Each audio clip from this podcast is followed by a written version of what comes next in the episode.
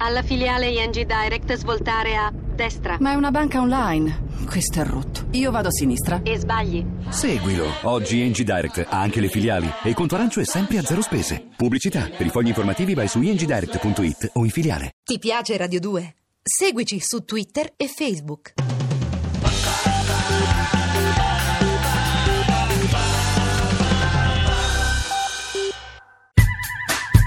Substory, l'avventura dei Subsonica, con Samuel Romano e Max Casacci. A cura di Gerardo Panno e Lorenzo Lucidi, regia di Andrea Cacciagrano.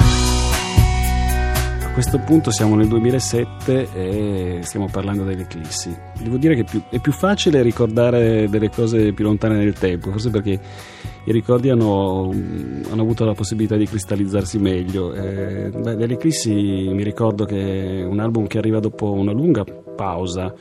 Eh, una lunga pausa nella, nella, quale ognuno di noi insomma, per certi versi sviluppa un pochettino quello che è la propria inclinazione individuale, per tu con eh, Motel Connection, anche il Busta fa altri esperimenti, io produco forse in Modena City Ramblers, divento il direttore di, di Traffic. Eh, fatto sta che a un certo punto ci torna la voglia di, di rivederci, di, di, lavorare, contrariamente al, all'album precedente, Terrestre, dove avevamo, avevamo lavorato tutti insieme con delle soluzioni elettriche da band. Mi ricordo che tutti quanti siamo d'accordo per tornare a lavorare com- al computer, torniamo a lavorare in Piazza Vittorio, la sede naturale dei primi, dei primi tre album, e, e, lavoriamo intorno a soluzioni più, più elettroniche, molto, molto dense e per certi versi anche un po' cupe. Sì, l'elettronica in, qualche modo torna a far parte della nostra, della nostra esigenza primaria. Questa divagazione un po' più roccheggiante eh, ci, ci, spinge con più energia a ritornare sul nostro computer eh, verso un album più denso e cupo ma anche profetico e, e, e il, um, il, momento in cui veramente le nostre esperienze come DJ e come produttori di musica elettronica si fa sentire.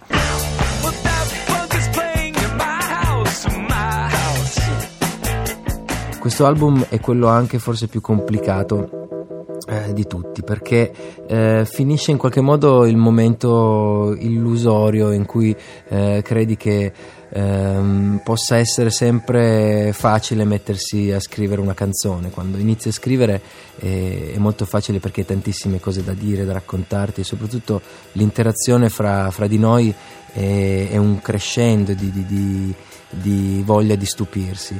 In realtà più passa il tempo e più diventa complicato, bisogna veramente avere una grossa forza e sapere come reinventarsi.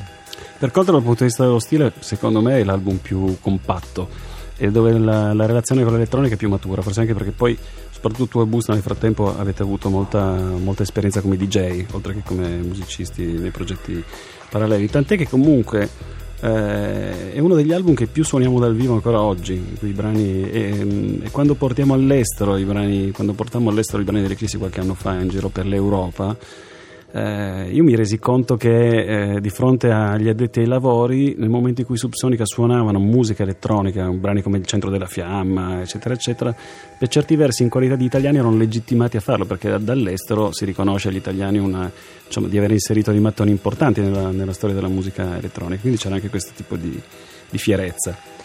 Sì, sicuramente il nostro percorso come DJ ha, in, ha influito tantissimo. In, quei, in, quegli anni, dal 2005 al 2007, io che sono un cantante, generalmente chi canta ascolta dei, dei dischi prevalentemente cantati, di canzoni, ho ascoltato quasi ed esclusivamente canzoni, tracce musicali dance prive di, di qualsiasi nota di voce.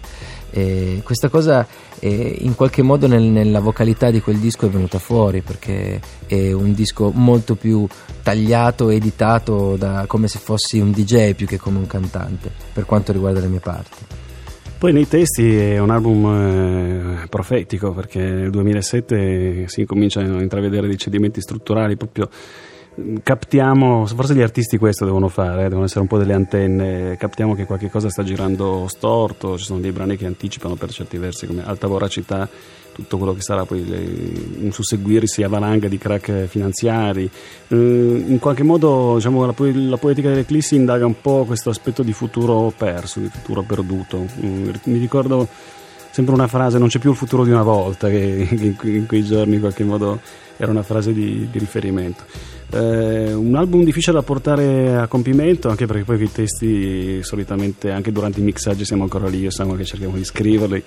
Io ricordo che gli ultimi due mesi di lavorazione ho lavorato 18 ore al giorno fra mixer e testi 7 giorni su 7 tant'è che quando poi vado a New York a masterizzare l'album finito proprio un'ora dopo, il giorno dopo, mi ammalo e, e da lì incomincerò per sei mesi a fare in modo molto preoccupato eh, una serie di analisi mediche perché la sintomatologia che sto sviluppando è quella che solitamente quando sei in tour e apri internet, cosa che non dovresti mai fare, eh, è una, una sintomatologia relativa alle peggiori malattie del mondo. Per cui contemporaneamente mentre facciamo le interviste parliamo dell'assenza del futuro e io sommo per sei mesi di preoccupazione per la mia salute, nel frattempo perdo 15 kg e non capisco che in realtà quello che poi alla fine scoprirò di avere è un'intolleranza al glutine, l'età, celiachia e con un grande sospiro di sollievo posso continuare il tour.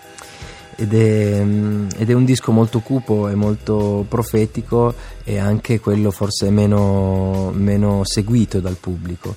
È il nostro disco che è stato mm, in qualche modo meno rappresentato da, da, da, dalle radio, dalla televisione, comunque da quei mezzi che, che divulgano la musica. Però eh, è stato il, è il disco che in qualche modo ha eh, ha registrato tantissime presenze ai concerti ed è stato forse il tour ehm, più scenografico e più importante appunto dal punto di vista scenografico che i Subsonica abbiano mai fatto. All'epoca salivamo su questo palco in linea con eh, il, la formazione stravolta, noi eravamo messi in fila uno a tipo Kraftwerk, tipo Kraftwerk. uno a fianco all'altro con questi due enormi schermi a LED, eh, uno spettacolo per chi l'ha visto, purtroppo noi non l'abbiamo visto perché eravamo sul palco a farlo, uno spettacolo per chi l'ha visto da ricordare e con grande emozione. Come gli adesivi che si staccano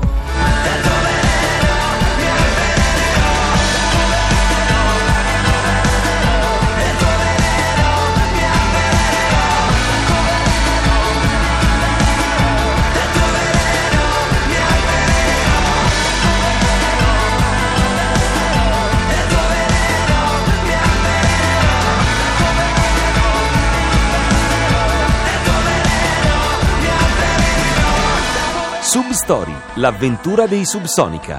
Appuntamento a domani. Le puntate sono scaricabili in podcast sul sito radio2.rai.it.